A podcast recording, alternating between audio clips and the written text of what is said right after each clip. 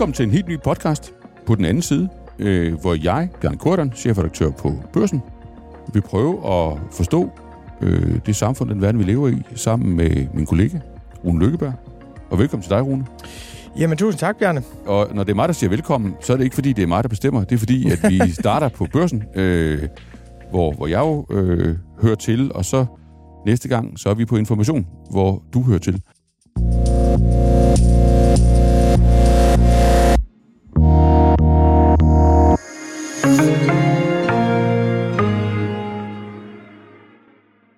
Men når nu jeg har puttet velkommen, kunne du så ikke lige måske gøre dig en enkelt betragtning eller to om, hvad der er meningen med at få folk til at lytte til, hvad vi to har at sige? Jamen, jeg tror, det ene for mig er sådan lidt publicistisk, kan man sige, som er, at når jeg læser Børsen, så tænker jeg, at der er noget i den avis, som er relevant i vores univers, men som vi ikke selv kan. Altså på Information? Ja, og det er hele det kryds, som I kan mellem politik, erhvervsliv og samfundssøjler i en eller anden forstand. Så der er noget over i det, som interesserer mig, og som er tæt beslægtet med det, vi skriver om, når vi skriver om kapitalisme og grøn omstilling, men som har en anden indgang. Og jeg har tit tænkt, at hvis man kunne blande de to ting, så ville vores kapitalismekritik stå stærkere, og jeres økonomiske dækning ville få et andet perspektiv.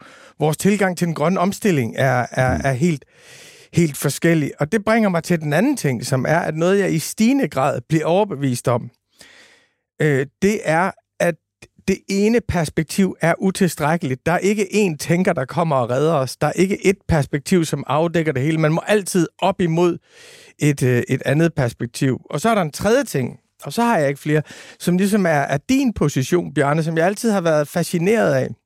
Også før jeg lærte dig at kende, og på en eller anden måde oplevede som den position, som provokerede mig mest. Og det går helt tilbage fra, da jeg voksede op i 90'erne, og jeg synes, Bill Clinton og Tony Blair var det værste, der fandtes. Ja. Altså, jeg synes, hele det der regime, der kom med den tredje vej og nøje midte, og så op til midterregeringen i dag, for mig står det et eller andet sted som den politiske modstander, som der, hvor de ting, jeg tror på, går tabt, og du er den bedste repræsentant for det synspunkt. Og vi har jo haft haft samtaler ofte, Bjarne, at du sætter argumenter på dem og udfordrer mig i min modstand mod det. Så det synes for mig er det en af de vigtigste samtaler overhovedet. Ja, men hvis jeg skal lægge til for min del, altså, det er jo utroligt sødt af dig sådan at udnævne mig til sådan en slags kropsliggørelse af det, du ikke har budt dig om igennem størstedelen af dit voksne liv. Det der, så er man da noget. Jeg kan jo ikke sige det samme om dig. Det kan jeg simpelthen ikke.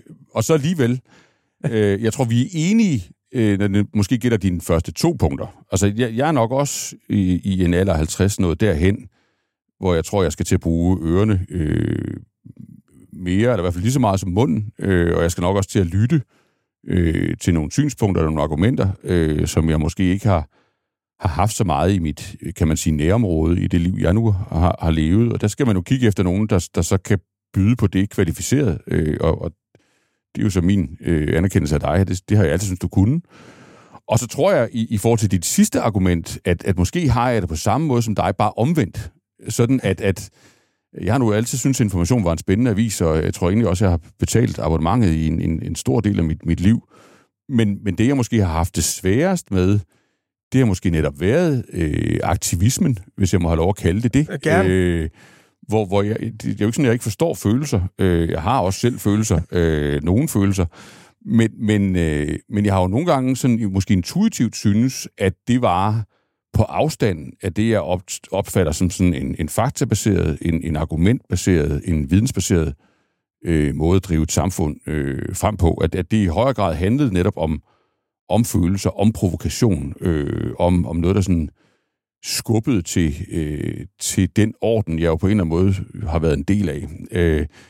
Og så det kan godt være, at jeg har været et modbillede for dig. Du har ikke været et modbillede for mig, men det, du måske har været en del af, må jeg nok indrømme, har været et modbillede for mig. Og så kan man jo sige, jamen hvis man så kan finde ud af at lytte til det, så kunne det jo være, der kunne opstå et eller andet, som i hvert fald var spændende for mig, måske også en lille smule spændende for dig, og tænke sig, hvis nogen lytter med, ikke? Jo, og så synes jeg også, at til det hører for mig en oplevelse af, at systemer, som man troede var stabile, er mere i spil, end jeg nogensinde havde regnet med. Altså, jeg bliver 50 lige om lidt. Jeg er chokeret over at leve i en verden, hvor jeg ikke aner, hvilke politiske institutioner, der står om 10 år. Jeg aner ikke, hvordan verden ser ud om 10 år. Jeg aner ikke, hvordan vores økonomi er indrettet. Jeg aner ikke, hvad det grønne vil gøre ved os. Og der kan jeg sige, den klassiske aktivistiske position er jo på en eller anden måde at stå og råbe udenfor med nogle meget store paroler og tænke, at hvis man river det bestående ned, så vokser der noget godt op i stedet for. Mm. Oplevelsen er nu, at alt er i spil, og hvis man river det bestående ned, så kommer der sandsynligvis noget værre. Ja, og det vil jo være, altså, hvis vi skal starte med at diskutere, så vil jeg jo, når jeg hører dig sige det, så tænker jeg jo, at når man ser verden fra din position, så er det ligesom en klassisk figur, at det der med at be careful what you wish for, sådan har det jo været for mange samfundskritikere igennem tiderne, ikke? At man bryder sig måske ikke om, eller man har frustrationer i forhold til det bestående, men man finder først ud af, hvor værdifuldt det var, når det er ved at bryde sammen. Og jeg deler jo analysen af, at vi politisk, økonomisk, teknologisk, økologisk er i en brydningstid. Jeg deler nok ikke nødvendigvis statsministerens analyse af, at det sådan er en polykrisetid. Jeg tror, det er mere nuanceret end som så, men jeg tror, at det, der kommer til at ske i de her år, det sætter nogle nye rammer om, hvad næste generation vil anse for at være normalt, når dig og mig, vi ikke kan lave podcasts længere. Og det er jo altså værd at diskutere, også sådan uden, at man bare spoler den film, man plejer at udkomme med frem. Så det er det, vi skal i det her program. Og det, vi gør, det er, at vi tager sådan... Vi gør det ret enkelt. Vi dækker et par emner. Vi er ikke kostfornægter. Vi prøver at se på både ind- og udland, samfund i bred forstand. Men vi tager et emne med til hinanden, og enes også om noget, vi skal dække. Og det har vi også gjort i dag. Og det er dig, der har taget det første emne med. Yes, og jeg vil sige, at spydspidsen på mit emne, det er de franske traktorer, som er parkeret rundt omkring Paris, og som jo i en eller anden teatralsk opførelse af en gentagelse af den franske revolution vil blokere hele hovedfærdselsåren ind til landets hovedstad, hvor halvdelen af Frankrigs BNP bliver produceret. Men det her første er jo... gang som en tragedie, anden gang som en farce. Er det ikke det, Marx sagde om? Jo, ja. men jo i øjeblikket i sådan en... At vi har set det tilsvarende i Tyskland for 14 dage siden. Meget voldsomme landmandsprotester. Vi har set det nede i Syditalien. Vi har set det i Holland hen over hele sidste sommer, hvor det der bondeparti BBB faktisk... Og for mig er det et symptom på en dybere liggende krise i de europæiske demokratier, som er overraskende for mig, at hvis vi ser på Berlin, Paris og London, så er der jo virkelig grundlæggende regeringskriser. I de tre lande, de har ekstremt ustabile regeringer. De har ekstremt svært ved at løse samfundsproblemer. Protesten mod dem alle tre steder kommer fra højre, og den kommer fra højre på en måde, som risikerer at lamme det eneste stærke politiske subjekt, der er i Europa i øjeblikket, nemlig Bruxelles. Fordi de her forskellige former for protester mod miljøregulering, protester mod landbrugsregulering, nedenunder dem er også en protest mod Ukraine. De polske landmænd vil ikke have ukrainsk korn ind på de europæiske marked. Nedenunder det er jo, at der er en optakt til Europaparlamentsvalget, som kommer til juni. Og indtil nu, så har kommissionen jo nærmest været den eneste velfungerende midterregering i Europa i de sidste 5-6-7 år. Kommissionen har faktisk drevet meget progressivt og kunne lave relativt meget politik i Europa. Det, der sker nu ved Europaparlamentsvalget, er, at vi får en svækket venstrefløj, vi får en meget voldsom trussel fra højre, og vi får en midte, der står og vakler. Så det er ligesom det europæiske drama, som jeg synes er underset eller underdækket i forhold til det store amerikanske drama. Jeg er ikke sikker på, at det amerikanske drama er farligere for os end det europæiske drama. Nej, og det er på en eller anden måde er det jo svært at skrue op for volumen efter den der indledning. Og det har jeg nu alligevel lyst til at gøre, eller prøve kræfter med, fordi jeg er ikke alene enig. Jeg tror i virkeligheden måske, jeg tænker det mere vidtrækkende end dig. Det er jo sådan... Altså, hvis man for alvor vil slukke lyset i øjnene på sine kolleger i journalistik, så skal man jo bare sige, skulle vi ikke dække Europaparlamentsvalget intensivt i de kommende måneder? Det Det er der virkelig ikke nogen, der har særlig meget lyst til. Og man kan også vide med sikkerhed, hvis man kender læsertallene, at det er kunderne enige med journalisterne i. Men det er jo dramatisk. Bundoprør i Frankrig, som du siger, regeringskrise i Berlin, regeringskrise i London, regeringskrise i Paris. Du kan jo så tilføje Holland. Der er jo så også langstrakte regeringsforhandlinger, hvor man skal se, om man kan få Wilders, altså den yderste højrefløj, med i en regering på en eller anden måde, der kan fungere. Du kan diskutere, hvor godt den svenske regering har det lige for øjeblikket. Vores egen sidder jo, men jo ikke fornemt, må man sige. Så det er jo et bredt billede, vi har med at gøre. Og jeg synes jo, hvis man skal skrue op for dramatikken i det, du siger, ikke, så synes jeg, at man kan gøre det på to fronter, eller tre fronter måske i virkeligheden. Den ene, der kan man kan jo spørge sig selv, om det her det sådan er en aktuel krise, som er drevet af aktuelle emner, inflation, klimatilpasning, levevilkår i Europas udkant, eller hvad det, eller om det i virkeligheden er et led i sådan, at vi er så heldige eller uheldige at leve i en tid, hvor det politiske system koordinater eller sådan verdenshjørner er ved at blive lavet om. Altså vi simpelthen, og det vi ser, det er, hvad man i erhvervslivet vil kalde en disruption af markedet for idéer, for politik, for partier, for vælgere. Om det virkelig er det, vi er vidne til, for hvis det er rigtigt, så er det jo kæmpestort det her. Så er det jo ikke bare sådan et skvulp. Det synes jeg er det første drej på volumenknappen. Det andet drej på volumenknappen, det er jo, at du siger, at kommissionen har været den mest velfungerende midterregering i Europa i en 5-6 år med vores egen Margrethe Vestager som en tung spiller. Sådan ser det jo ud fra dit og mit perspektiv, måske. Det er jo ikke sikkert, at det ser sådan ud fra vælgernes perspektiv. Det kan godt være, at de faktisk synes, eller mange af dem, måske et flertal af dem, faktisk synes, at det har været en, i hvert fald efter den klassiske skala, ret venstreorienteret administration, som har gjort det til et prestigeprojekt og gennemtvinge en hurtig grøn omstilling, der matcher Paris-aftalen og sådan de planetariske grænser. Men at den dagsorden, de mål, som jo aldrig rigtig er blevet eksekveret, at de allerede bliver kvalt af demokratisk modvilje, før de nogensinde kommer ud af startblokken. At vi har et kæmpe grønt backlash brewing i Europa. Det er den anden dramatisering.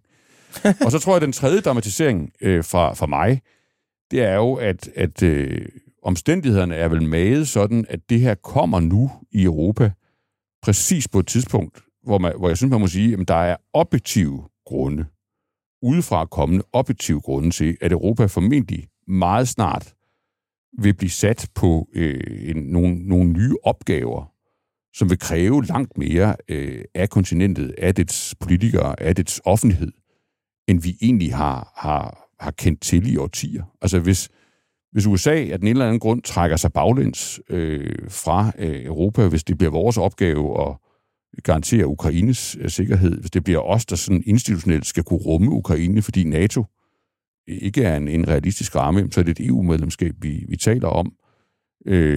Hvis Europa skal til at balancere imellem USA og Kina på hårdere vilkår end under Biden, jamen så er der jo ligesom nogle bundne opgaver, som skal løses, og hvis ikke de bliver løst, jamen, så vil vi jo komme til at mærke konsekvenserne stenhårdt, også i kongeriget Danmark.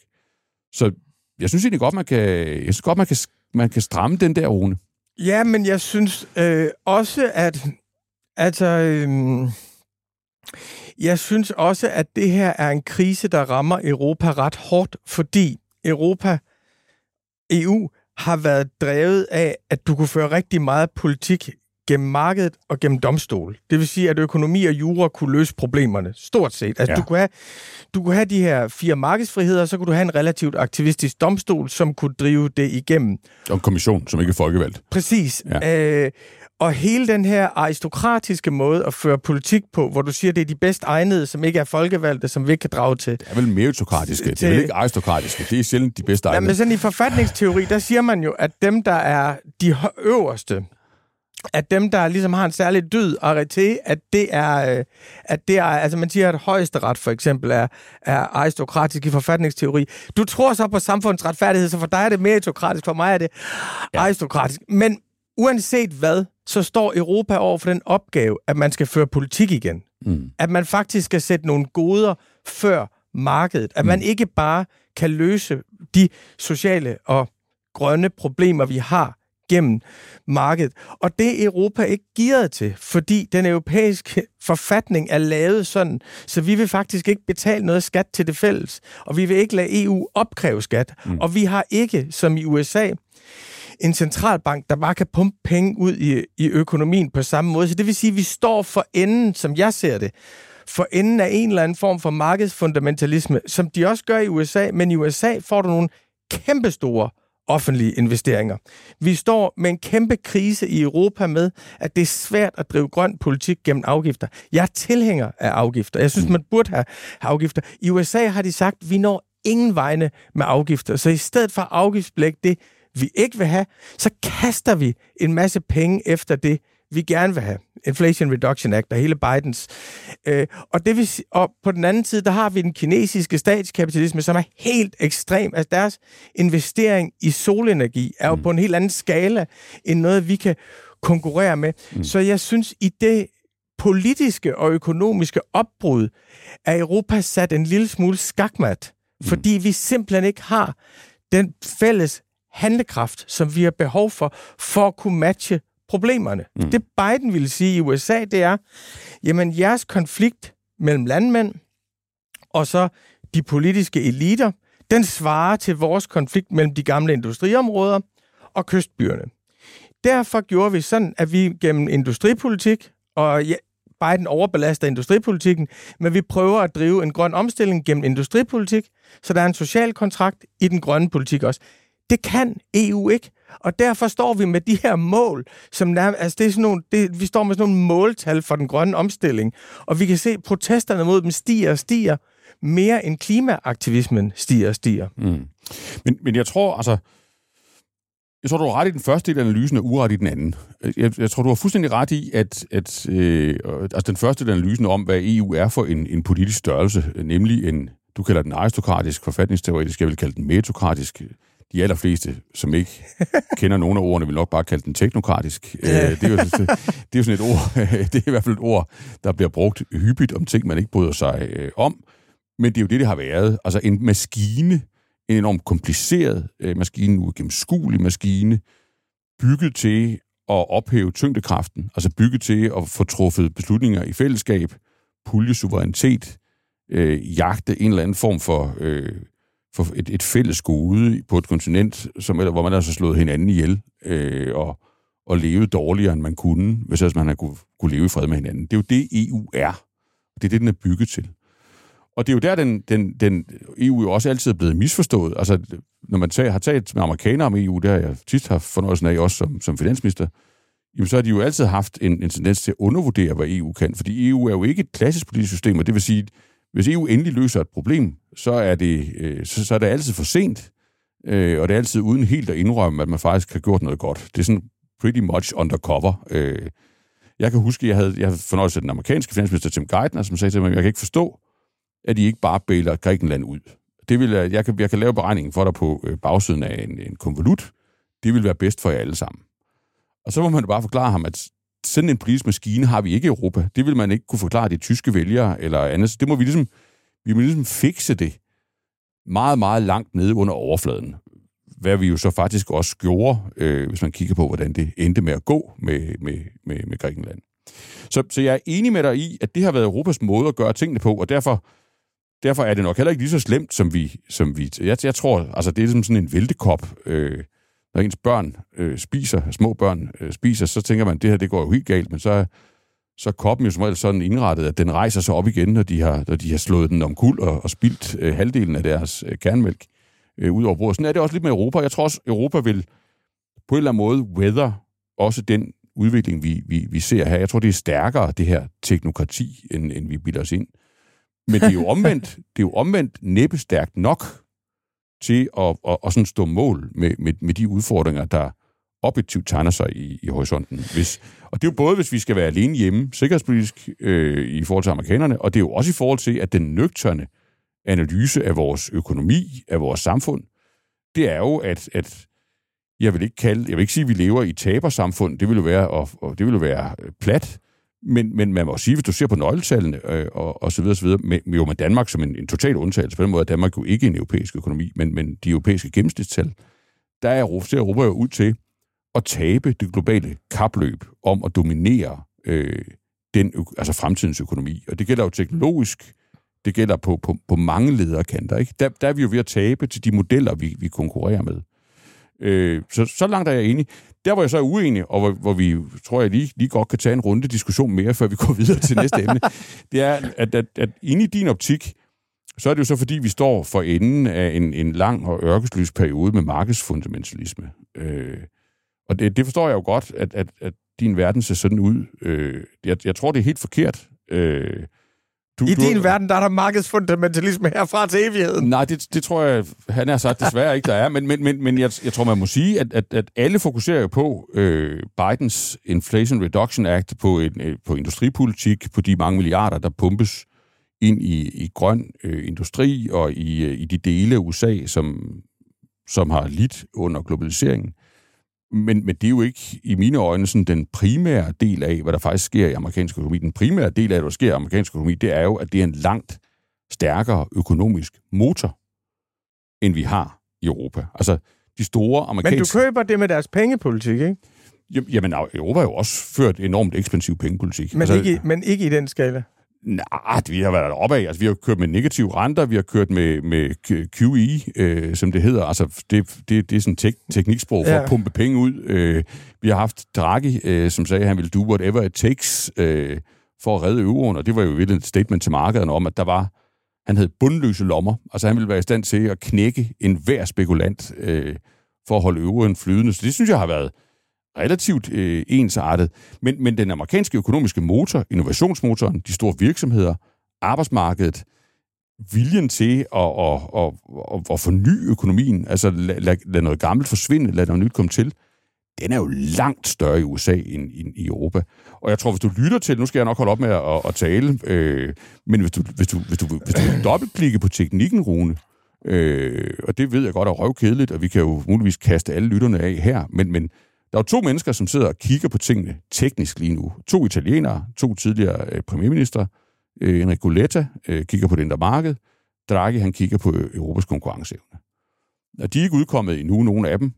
Men det de jo virkelig, virkelig advarer mod, det er, at det indre marked fungerer ikke. Altså, vi bliver nødt til at have, ikke mere markedsfundamentalisme, men nok flere ting, som du for 10 år siden ville have kaldet markedsfundamentalisme, ikke? Altså, at vi bliver nødt til at have et mere velfungerende indre marked, og det har vi brug for, hvis vi skal konkurrere. Og den blandingsmodel, vi har i Europa, op imod Kina, som er rent statsligt, op imod USA, som er meget markedsdomineret, den er simpelthen ikke, den er ikke skarp, den er for høj grad præget af særinteresser og sådan hensyn, der ikke handler om det lange sigt. Så der er jeg uenig med dig. Men hvis vi lige tager...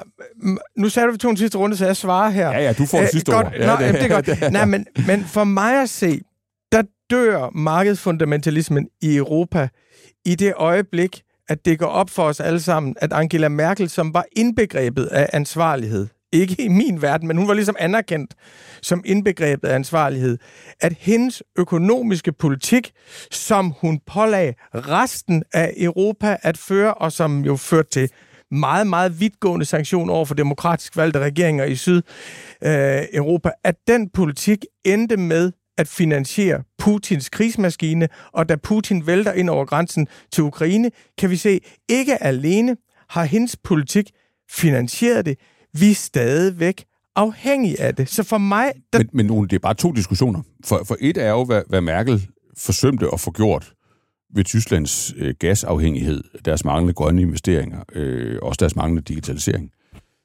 Men man må vel sige, at hvis du kigger på den græske case i dag, så står de jo et forbavsende stærkt sted, fordi de fik påtrukket nogle reformer, som de næppe kunne være blevet enige om af sig selv. Og mens du var finansminister. Og også det hele hænger sammen. Og hvis du sammenligner den græske case med den italienske case, hvor Italien var jo for stort et land til at lade sig presse til noget af nogen. Ja. De har fuldstændig demokratisk vedtaget at ødelægge deres eget samfund. Og det er jo virkelig den mest alvorlige case, du overhovedet kan. Altså, det er virkelig en risiko, men hvad hedder det? Min pointe er bare, at det at afsætte en demokratisk valgt regering, det er en meget dramatisk handling. Det er at få indsat teknokrater til at regere. Og så er min pointe, at i forhold til hele markedsfundamentalismen, så er det jo, at Merkel meget længe holdt fast i en tro på, at samhandel ville civilisere vores partnere. At samhandel ville gøre kineserne ligesom os, mere eller mindre ligesom os, og at det også ville civilisere russerne. Og som Margrethe Vestager ganske rigtigt har sagt, der var måske en kort periode, hvor man kunne sige, det var naivt. På et tidspunkt, der var det også bare grådigt.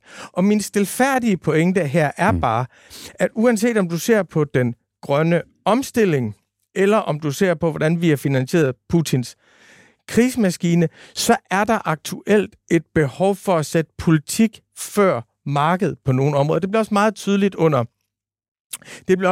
under corona, at vi har egentlig gjort os selv sårbare gennem de her forbindelseslinjer rundt omkring verden. Og det er det store selvopgør i Europa, som jeg synes bliver tydeligt nu, at det ikke alene er vi ikke sådan idémæssigt klar til det. Nu er vi jo i gang med at gøre kontinentet klar til det, du og jeg. Men vi har også nogle forfatningsmæssige problemer med at gøre det. Men jeg tror bare, altså det bliver vi ved, ikke? Jeg tror bare, at hvis man lige tager den lille filosofitime, altså det der politik og marked, jamen men det har da været utroligt politisk, at vi har valgt at have et indre marked i Europa. Det der har været utroligt politisk, at vi har valgt og lade strukturreformer eller strukturelle saldi regulere den måde, euroen kører på.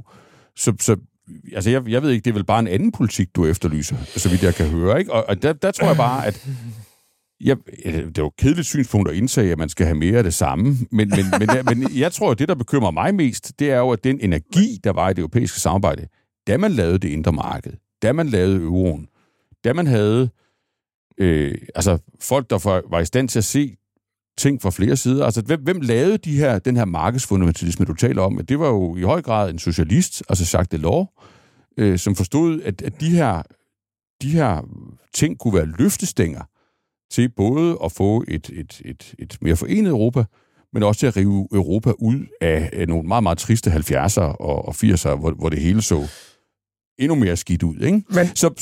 Men jeg tænker bare, pas på med begreberne, Rune. Hvad hedder det? Det er jo netop det, der skete, var jo, at socialisterne opgav Frankrig. Efter Mitterrand, så opgav socialisterne Frankrig. Så sagde de franske socialister, det her, de prøvede jo at modstå Thatcher. Det er jo ikke rigtigt. Og derfor, og så sagde de, vi kaster vores utopier i, altså, der hvor den socialistiske maskine i Frankrig, den bekastede sig over Europa og tænkte, nu skal vi lave en ny union her. Mitterrands præsidentperiode, kan vi godt blive enige om, var en fiasko. Det er jeg ikke enig i. Men her kaster vi så lytterne helt af. Altså, det der jo godt, det, der skete. Nej, du slipper ikke her. Du har selv udfordret. Det, der skete konkret med Mitterrands præsidentperiode i Frankrig fra starten af 80'erne og langt ind i næste årti. Han sad 2 gange 7 år. Ja, præcis. Det var dengang, der var embedsperioder til, og præsidenter til. Det var jo, at han startede et for så vidt fuldstændig vanvittigt venstreorienteret økonomisk eksperiment, da han kom til. Han forsøgte at føre en sådan vulgær keynesiansk efterspørgseldrevet politik, hvor han prøvede at pumpe gang i fransk økonomi ved at øge de offentlige udgifter enormt. Det, der skete, det var, at de penge de forsvandt ud over landets grænser og skabte vækst og arbejdspladser alle andre steder end i Frankrig. Så kom der en klog finansminister og vendte det 180 grader rundt. Og han hed Jacques Delors. Så Delors var Mitterrands finansminister, der fiksede det der, og fik det så meget op på tør grund, at manden faktisk kunne genvælges, og sad der i 14 år, og kunne kaste samme tankegang ind over Europa efter murens fald. Det er jo historien om Frankrig under Mitterrand. Men Bjarne, her er vi faktisk enige, fordi okay. Det, der for mig er en fiasko, er jo, at det oprindelige venstreorienterede projekt mislykkedes. Det, der for mig er en fiasko, det er, at han kommer ind med nogle store visioner om at modstå noget, der sker andre steder i verden, og det går ret hurtigt tabt, og fra dag forskyder de meget af den sociale vision. Så det, der for dig er en succes, er for mig en fiasko. Ja. Så derfor er vi enige. Det ville Delors være ked af, men han er her jo ikke mere. Derfor er vi enige i analysen, men fuldstændig. I min verden, der gik det galt med Mitterrand. I din verden, der gik det fantastisk med Mitterrand. Lige præcis.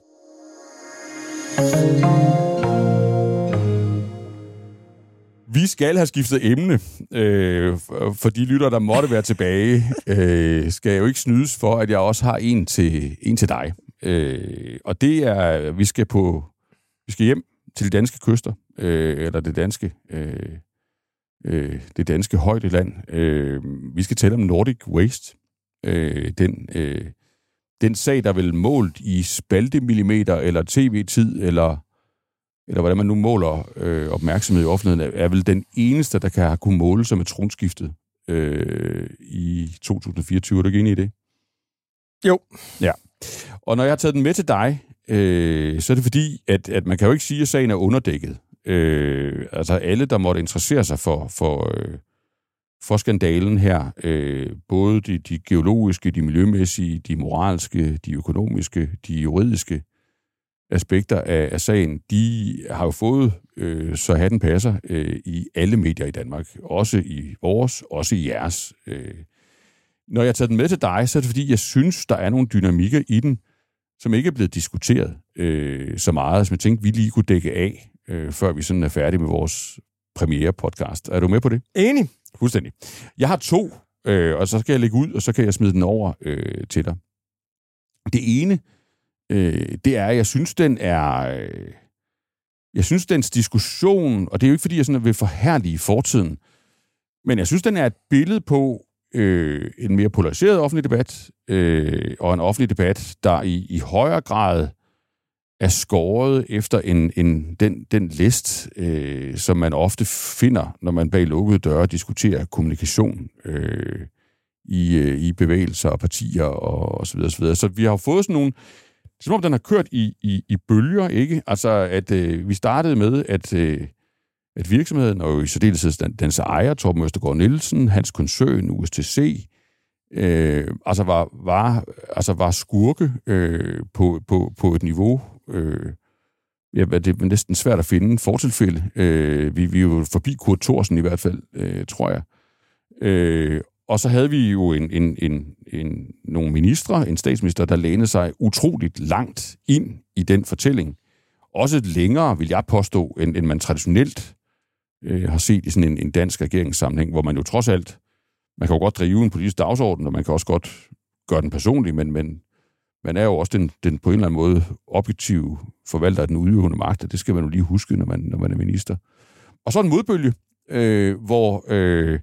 hvor man ligesom vågnede op fra andre steder, dele af den danske offentlighed, og så gik i virkeligheden lige så meget amok på Randers Kommune, på myndighederne der, på borgmesteren, og amok på dem, der var gået amok. Altså amok på statsministeren, på justitsministeren, på miljøministeren, på erhvervsministeren, for at være populister, der sådan helt undergraver den almindelige respekt for lov og orden i Danmark, ved at dømme folk for åben mikrofon.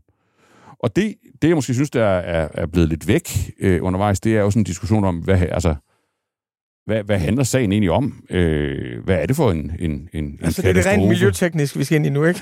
Nå, men det synes jeg også er det spændende. Jeg vil jo personligt mene, at jeg forstår godt, at det her det er ret stort, og det er jo også meget fysisk. Jeg tænker, at vi sådan miljømæssigt har noget større problemer i det danske farvand. Og jeg tror, vi har noget større problemer med vores klimaomstilling. Jeg tror, vi har noget større problemer med vores natur. Bare som sådan. Men det har vi jo ikke, det diskuterer vi jo slet ikke på det der niveau, vel? Og så tænker jeg også sådan det bagvedliggende, altså hvordan det egentlig er, vi har indrettet reglerne omkring aktieselskaber, hæftelse og så videre i Danmark. Det tror jeg ikke ret mange mennesker i virkeligheden vil have lyst til at lave ret meget om på, hvis de satte sig en lille smule ind i det. Og jeg tror, der er meget mere på spil der, end i virkeligheden i den konkrete case omkring Randers, hvor regningen vil se ud til at ligge måske på 2 milliarder, men det er jo så op mod de 29, vi lige har brugt på minkavlerne, ikke? Altså, jeg synes, proportionerne er væk. Så det var min ene, og nu får du min anden, og så får du ordet, og så skal du bruge det lang tid, fordi jeg taler for længe. Det andet er jo det politiske. Det helt stenhårde politiske. Det er jo den første sprække, store sprække, vi har set i SVM-regeringen. Og det kan jeg uddybe senere, men det synes jeg i virkeligheden er nok så meget en eftertanke værd. Jamen, hvis vi tager... Jeg har nok et lidt andet temperament, end du har, fordi jeg har det ikke sådan noget med, at proportionerne er forkerte, eller folk bliver for hissige, eller sådan noget. Jeg kan godt lide, når sådan nogle brud i samfundet bliver til genstand for voldsomt holdningsmæssige debatter. Og her er forskellige rettede hensyn. Her er forskellige rettede moralske hensyn og hensyn til effektivitet, og de må gerne brydes i vores... Det må gerne gå lidt amok. Nej, men Bjarne, jeg synes for eksempel noget, som jeg synes er lærerigt, det er jo det her med, at vi har jo en maskine, og det her er sagt deskriptivt, vi har en effektiv maskine til produktion af økonomisk vækst i Danmark. En form for kapitalisme, som bygger på, at du kan gå nedenom og hjem med nogle virksomheder uden personligt at blive draget til ansvar. Det er ligesom en mekanisme, vi har sagt, som er rigtig god til, at folk tager chancer, og du kan drive virksomhed. Og det kan du sige, på den ene konto, der er det jo fuldstændig lovligt, hvad Torben Østergaard Nielsen gør. Der kan man sige, det er lovligt, det er sådan kapitalismen, den danske version af kapitalismen er indrettet med en vis beskyttelse af aktionærerne, der ikke skal ud og hæfte for alt muligt, og med en vis beskyttelse af de unge mennesker, som går ud og tager chancer, eller de gamle, der tager deres... Og de pensionskasser, vi alle sammen har vores penge stående i.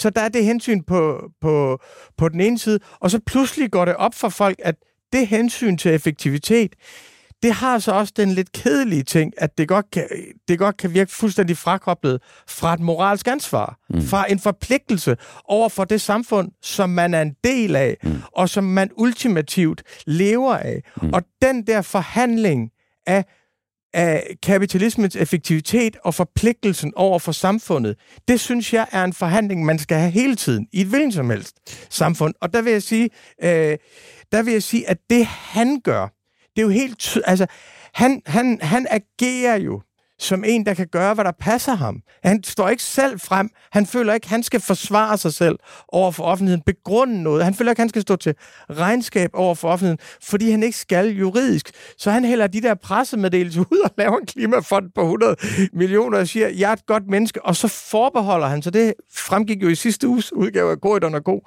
så forbeholder han selv retten til at reservere alt, hvad han har at sige til en efterfølgende retssag. Og at man så går ud og siger, det er simpelthen for lidt ansvar. Det er simpelthen for heldigt, det der. Det er for frelst. Du er en del af det her samfund. Den samtale, synes jeg, et hvert samfund skal have. Den var meget intens i det amerikanske samfund op til det forrige valg, hvor Elizabeth Warren kom med forskellige forslag. Mange af de forslag, hun kom med, er jo faktisk blevet implementeret under Joe Biden. Så jeg synes ikke, der er noget galt i det. Jeg synes, det her er en grundlæggende diskussion om, hvad for et moral, hvad er forpligtelserne, og det bliver meget nemt til en splittelse mellem noget teknisk, juridisk, det har han ret til, bla bla bla, begrænset hæfte osv., og så en voldsom moralisme på den anden side. For mig, der er det vigtige, det er, at man får noget ud af de samtaler. Det er, at det ikke bliver at det ikke er sådan, at Occupy Wall Street bliver til Tea Party, bliver til Trump, og så har vi nogen, der vil rive det hele ned, og andre, der bliver ved med at reagere videre. Det er ligesom, hvad bruger man det her til? Og der synes jeg, den er interessant, den her. Så jeg synes, det er en god samtale. Jeg synes også, den er interessant, men jeg er ikke sikker på, at jeg synes, den er god. Og jeg har nok en bekymring over, jeg er jo også lige et år ældre end dig, så det er nok der, besindelsen er sat ind. Ikke? Altså, hvad nu, hvis sandheden om diskussionen, i det omfang sandheden findes, og det tror jeg jo på, at den gør, det er en langt mere grå diskussion, end det bliver gjort til. Lad os bare tage sådan en 3-4 punkter om. At det er formentlig fuldstændig rigtigt, at i forhold til, hvad man skylder offentligheden, i forhold til, hvad man skylder det samfund, man er en del af, når man driver virksomhed, så er det ikke holdbart bare at holde sin mund, fordi man har råd til det. Det duer ikke i 2023. Det duede heller ikke for 5 og 10 år siden. Det er simpelthen ikke en del af den kontrakt, vi også har med hinanden i Danmark. Det er ikke en juridisk kontrakt, men det er en samfundskontrakt. Præcis. Det duer ikke. Men det duer heller ikke som landets statsminister, fordi man er i en lidt svær politisk situation med dårlige meningsmålinger og måske ikke så meget på dagsordenen i forhold til, hvad man egentlig selv har tænkt sig at gøre. Det duer heller ikke at gå agurk på et menneske, der jo er på juridisk sikker grund, og det er heller ikke fint i kanten at give befolkningen, offentligheden, vælgerne et indtryk af, at man da sagtens lige kan rode med lovgivningen, sådan at man enten kan få manden til at betale, hvad vi synes, han skylder, eller forhindre sådan noget i at ske nogensinde igen. Fordi de ministre, der kommunikerer, at det vil de kigge på, de ved udmærket godt, og de har fået stakkevis af papirer af deres embedsmænd, hvor der står, det der, lad være med det, fordi det bliver en dyr omgang for kongeriget, og det har de heller ikke tænkt sig. Det er bare noget, de leger, det er bare noget, de kommunikerer, fordi det er sådan, vores samfund fungerer lige i øjeblikket. Og hvis det så tilmed er sådan, at, og det, nu får jeg formentlig en hel del mennesker på nakken, men hvis det tilmed er sådan, at det her, det er en dramatisk sag i Randers, Ølst, Allingå og omegn, men den fortjener ikke at fylde så meget i vores offentlighed, som den har gjort i forhold til andre problemer, vi også skal have løst. Og offentligheden er ikke en uendelig ressource. Altså vores opmærksomhedsspand som demokrati, som offentlighed, som borgere i samfundet, det er ikke en udtømmelig ressource.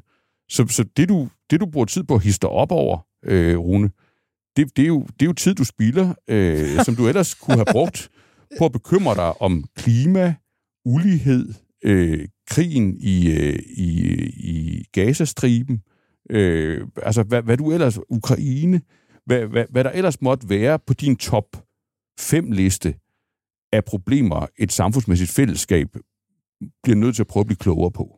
Der er jo nogle fortrængningseffekter i en offentlighed, som jeg synes, man bliver nødt til at... Man kan ikke bare vende ryggen til dem, og så gå med følelsen. Der vil jeg for det første sige, at den tid, jeg bruger på krigen i Gaza, kapitalismen, uligheden og den grønne omstilling, den er konstant. Intet andet kan... Men du har da ikke 25 timer i døgnet. Nej, men det her regner jeg for de der store folkesager, der blusser lidt op og blusser ned.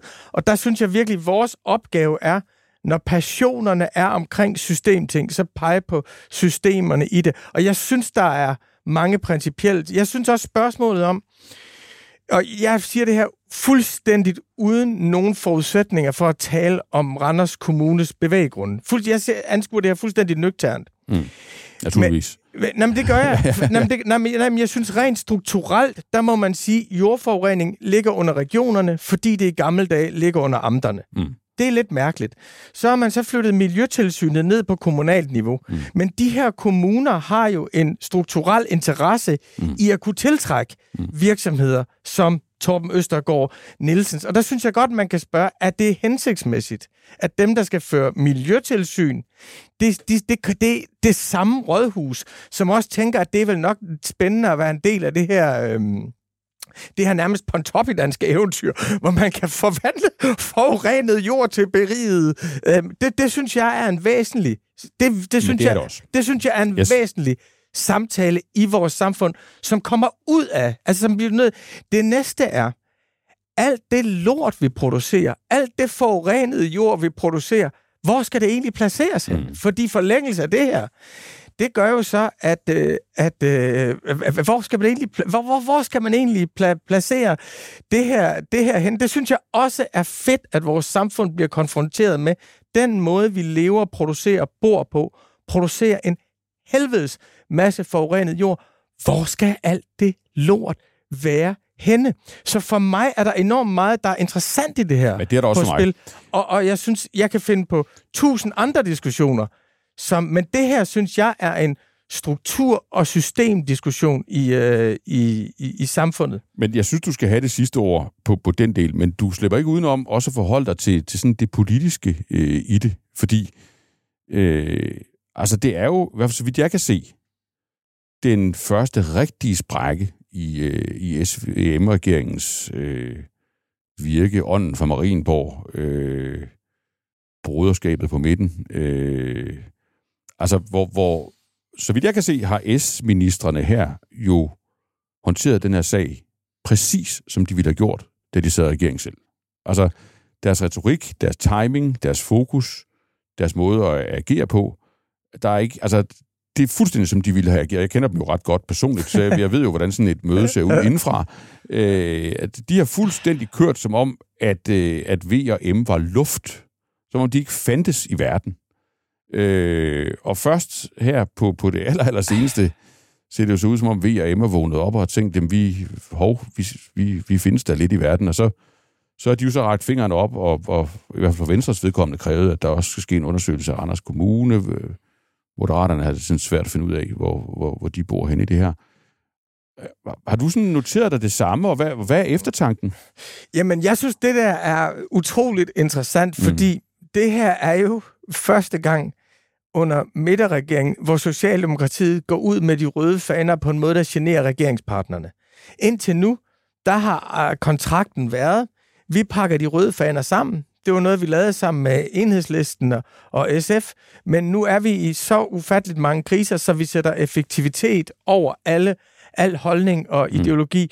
Og her går de ud og markerer socialistisk imod de rige et eller andet sted mellem moralisme, populisme og systemkritik, hvor de står rigtig, hvor de står rigtig solidt blandt deres kernvælgere. Og så får du sådan en, altså så gennemskuelig mobbekampagne for Liberal Alliance, der siger, hvor er Venstre henne i det her? Hvor er Venstre henne i det her? Er Venstre, er de holdt op med at forsvare de rige? Hvor er det synd for erhvervslivet? Hvor er Venstre henne? Og så kommer Venstre ud her og siger, det er fandme Randers Kommune. Så du får en virkelig ideologisk splittelse i regeringen her. Her første gang, hvor højre-venstre-konflikten er artikuleret. Vi ved det godt omkring skatteforhandlinger og sådan noget, der har været noget. Men her, og det for mig, der rejser det et spørgsmål, og nu tager jeg jo dit oplæg meget alvorligt, som jeg har tænkt meget over, det er, hvad er vejen ud af den her midterregering? Hvis man nu siger, at i forhold til vælgere, så er den her midterregering en fiasko. I forhold til mobiliseringen i egne partier, er den for S og V en fiasko. Så kan du jo ikke rigtig vente med nederlaget til kommunalvalget i 2025 med at gå ud af den.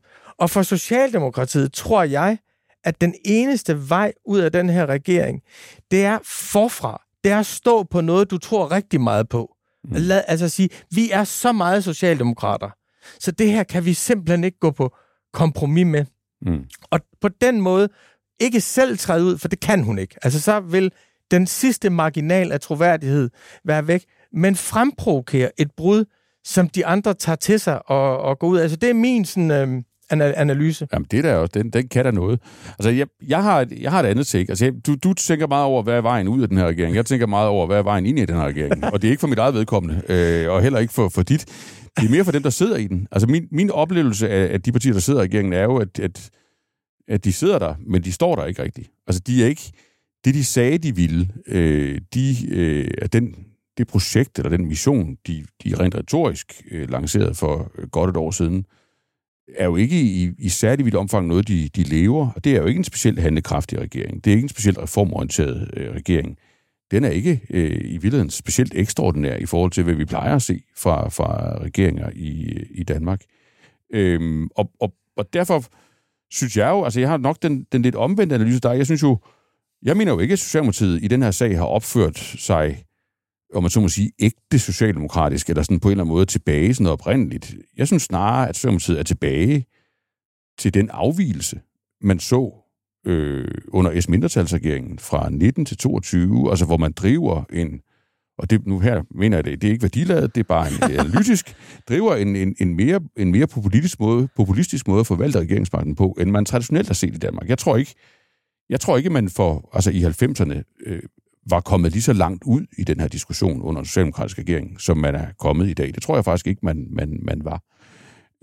Og derfor tror jeg, altså min analyse er jo nok mere, at hvis man skal helt kynisk skal se på regeringens aktuelle tilstand, så må man jo sige, at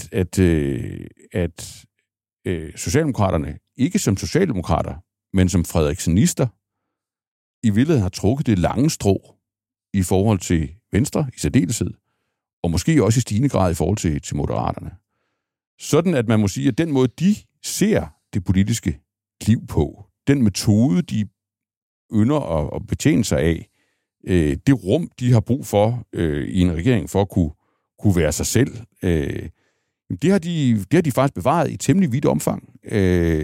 og i helt udstrakt grad under den her sag, hvorimod rummet til at være venstre, rummet til at være moderater, jamen det er til at overskue, og det fælles rum, man sagde, man havde opfundet, ja, det er der da. Altså, man regerer jo i landet i fællesskab, og det virker jo ikke, som om de er ved at rive hovederne af hinanden, og de spillede også et ældreudspil ud, som vi i ophøjethed har ignoreret begge to. Men, altså sådan et rigtigt stort samfundsforandrende fællesprojekt, det findes ikke rigtigt. Nej, jeg synes også, det står i stigende grad klart, at hvis du ser tilbage, Lars Løkke, som jeg synes står ideologisk stærkest og politisk mest autentisk i det her projekt, fordi han har argumenteret for det. Mm. Men for ham var det jo traumet i regeringen fra 15 til 19. Det var traumet efter Blå Bloks sammenbrud. Så på den måde er han PTSD-ramt. Han lider af posttraumatisk stress. Han fik virkelig smagt på den ideologiske borgerlighed på en måde. Der, præcis. Ja. Altså, så han er, Socialdemokratiet, Mette Frederiksen, blev fuldstændig hamret ned af den der jagt omkring minksagen. Jeg mener meget omkring minksagen. Var kritisabelt, men jeg synes, heksekampagnen mod hende var overdrevet, og jeg synes, den var ubehagelig. Altså, jeg synes, det var ubehageligt, at det borgerlige Danmarks fællesnævner skulle være, at man skulle brænde heksen af på bålet. På den måde blev hun PTSD-ramt, så hun ikke kunne være i det der længere. Man blev nødt til at omfavne nogle af sine fjender, for ikke at blive knust. Venstre var jo i den der umulige situation, at de var en del af en blå blok, som ikke fandtes længere, og som de lovede, de sværgede den troskab, og så brændte de sig. For alle tre, der er det vejen væk, der har ført dem ind i det her samarbejde, og det er ikke vejen derind. Og det synes jeg bliver meget, meget tydeligt. Det er, der findes ikke noget politisk subjekt, som hedder SVM. Det er en endestation for tre andre mislykkede projekter. Men der kan vi jo så måske binde vores analyser sammen, for det tror jeg ikke, vi er vanvittigt uenige om, og det synes jeg jo så er trist, og du synes, det er utroligt opmuntrende. Men Rune, vi skal nå en ting mere, inden vi lader lytterne slippe, og det er, at vi skal lige slutte med os selv. Ja, altså... og det, du kan måske introducere...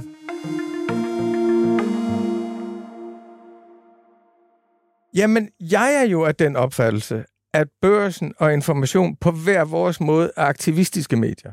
Jeg er den opfattelse, at den måde, som I agerer på her på Børsen, og som du meget gerne har ville agere på, har haft som chefredaktør og direktør, at Børsen agerer på, det er en måde, som du synes er forbilledlig for samfundet.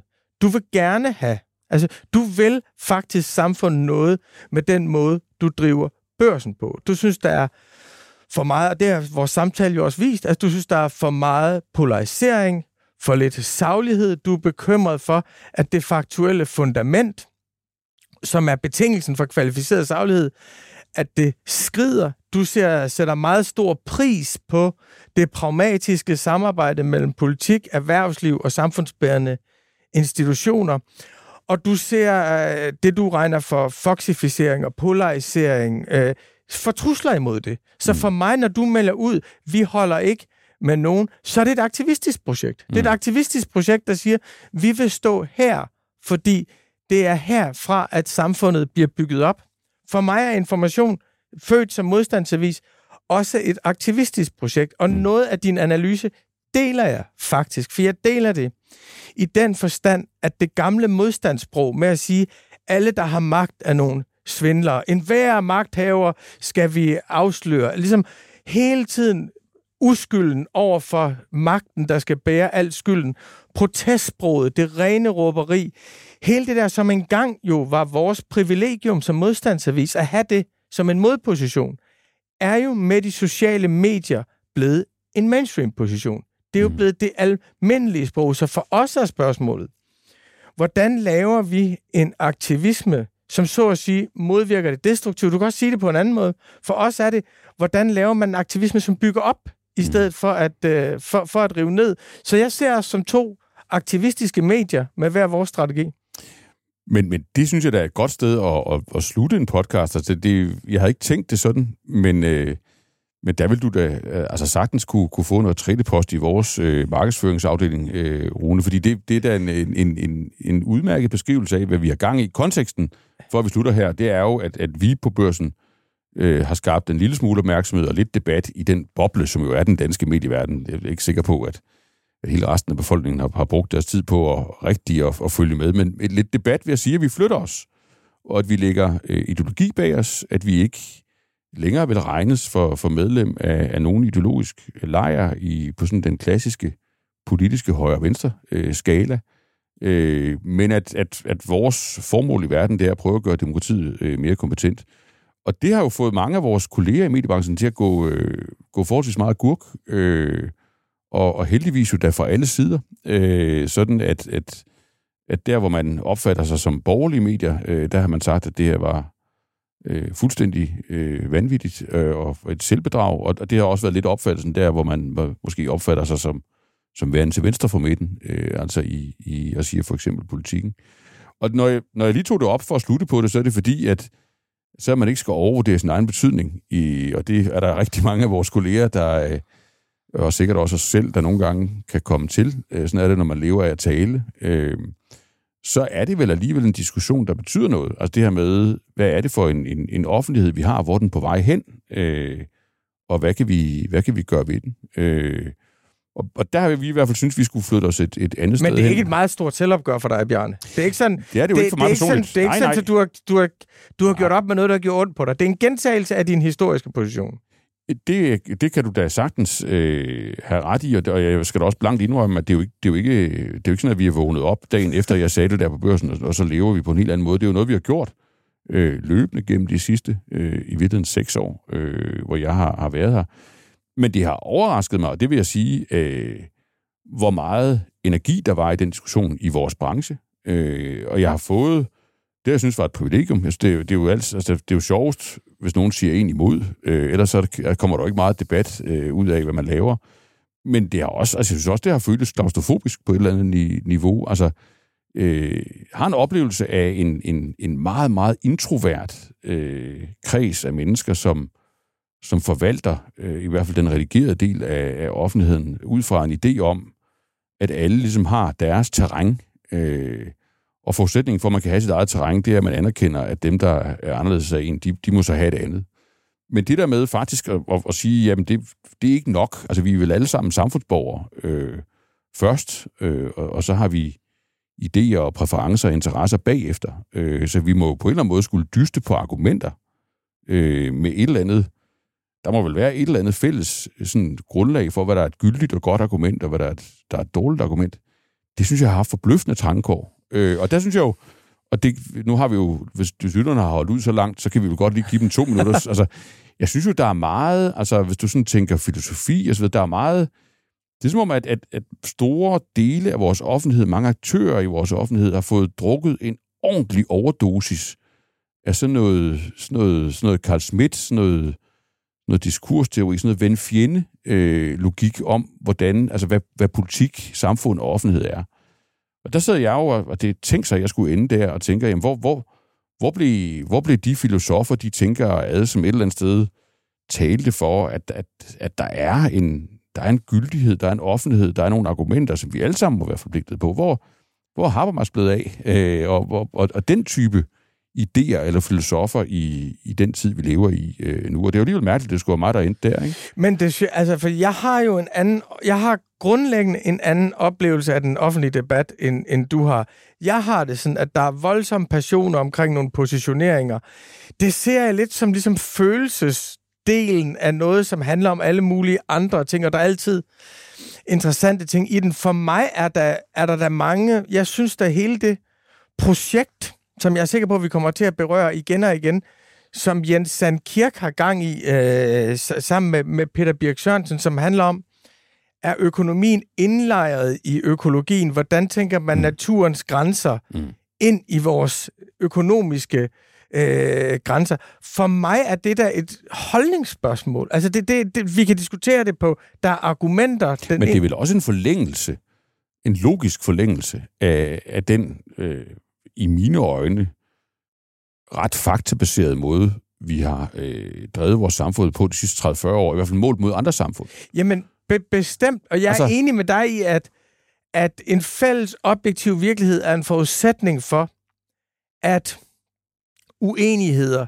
ikke bliver til et destruktivt råberi. Og den objektive... ikke ret til sin egen sandhed, vel? Nej, og den objektive... anerkendelsen af de objektive realiteter er afsættet. For mig netop det, vi startede med. Oplevelsen af, at alt er i spil. Er demokrati egentlig den bedste måde at løse et klimaproblemet på? Er demokrati, som vi kender det, den bedste måde at løse biodiversitetsproblemet på? Hvordan lever vi i en økonomi med diktatorer? Hvordan indretter vi os i en verden, hvor vi ikke kan klare os uden de kinesiske solpaneler, men heller ikke kan leve med det, de gør ved uigurerne? Man kan godt tænke, hvor langt skal de gå med uigurerne, før vi skal stoppe? For mig er der rigtig mange holdninger i det, og det er en utroligt svær verden at navigere i. Så jeg oplever, at den verden, hvor man kan sige, at den der Aaron Sorkin-verden, The West Wing, hvor Nobelprismodtageren i økonomi, Jet Bartlett styrer den, there's a war in Kazakhstan, ja, og sådan noget, styrer den frie verden, og altid kan vinde. Det er hans kompas, der er brudt sammen. Det er hans, det er alt det, der gjorde ham til en helt i West Wing i 90'erne. Det er alt det, der er brudt sammen. Så derfor er jeg enig i, at selvfølgelig skal vi anerkende hinandens fakta, men der er ikke et perspektiv, hvorfra man kan udtømme det hele på ingen medier i den her verden. Derfor vil jeg hellere have Information, er det, vi kalder for en dannelsesaktivistisk avis.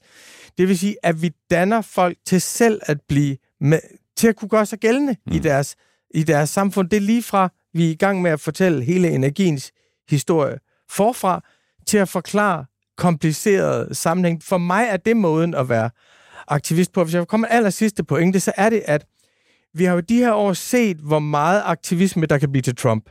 Altså, hvor meget af den der traditionelt venstreorienteret vrede, som højrefløjen, den yderste højrefløj, egentlig er bedre til at drive frem, end vi er. Men vi har jo også set nogle meget store omstillinger, som er drevet ud af bestemte former for aktivisme. Hele vindmølleeventyret, som Ursula von der Leyen står og roser nu, det var faktisk drevet ud af en aktivisme i 1970'erne. Meget af det, der er kommet ind i Biden-administrationen, er jo vokset frem i græsrødder og forskellige tænker. Så der er en aktivisme, jeg tror meget på, som er en dannende aktivisme, en opbyggelig aktivisme, en aktivisme, der siger, jeg har ikke sandheden, men jeg kan hjælpe dig med at forstå verden, så du selv kan gøre dig gældende.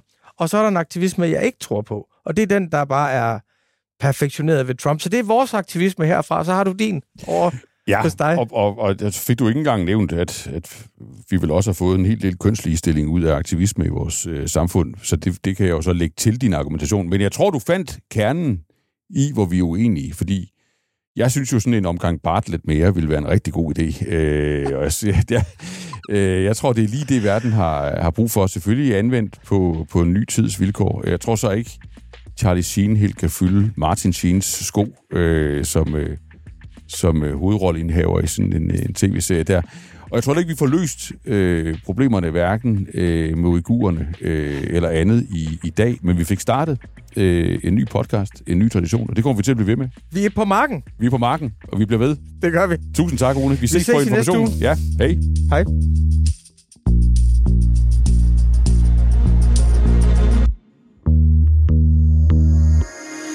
Hej. Hej.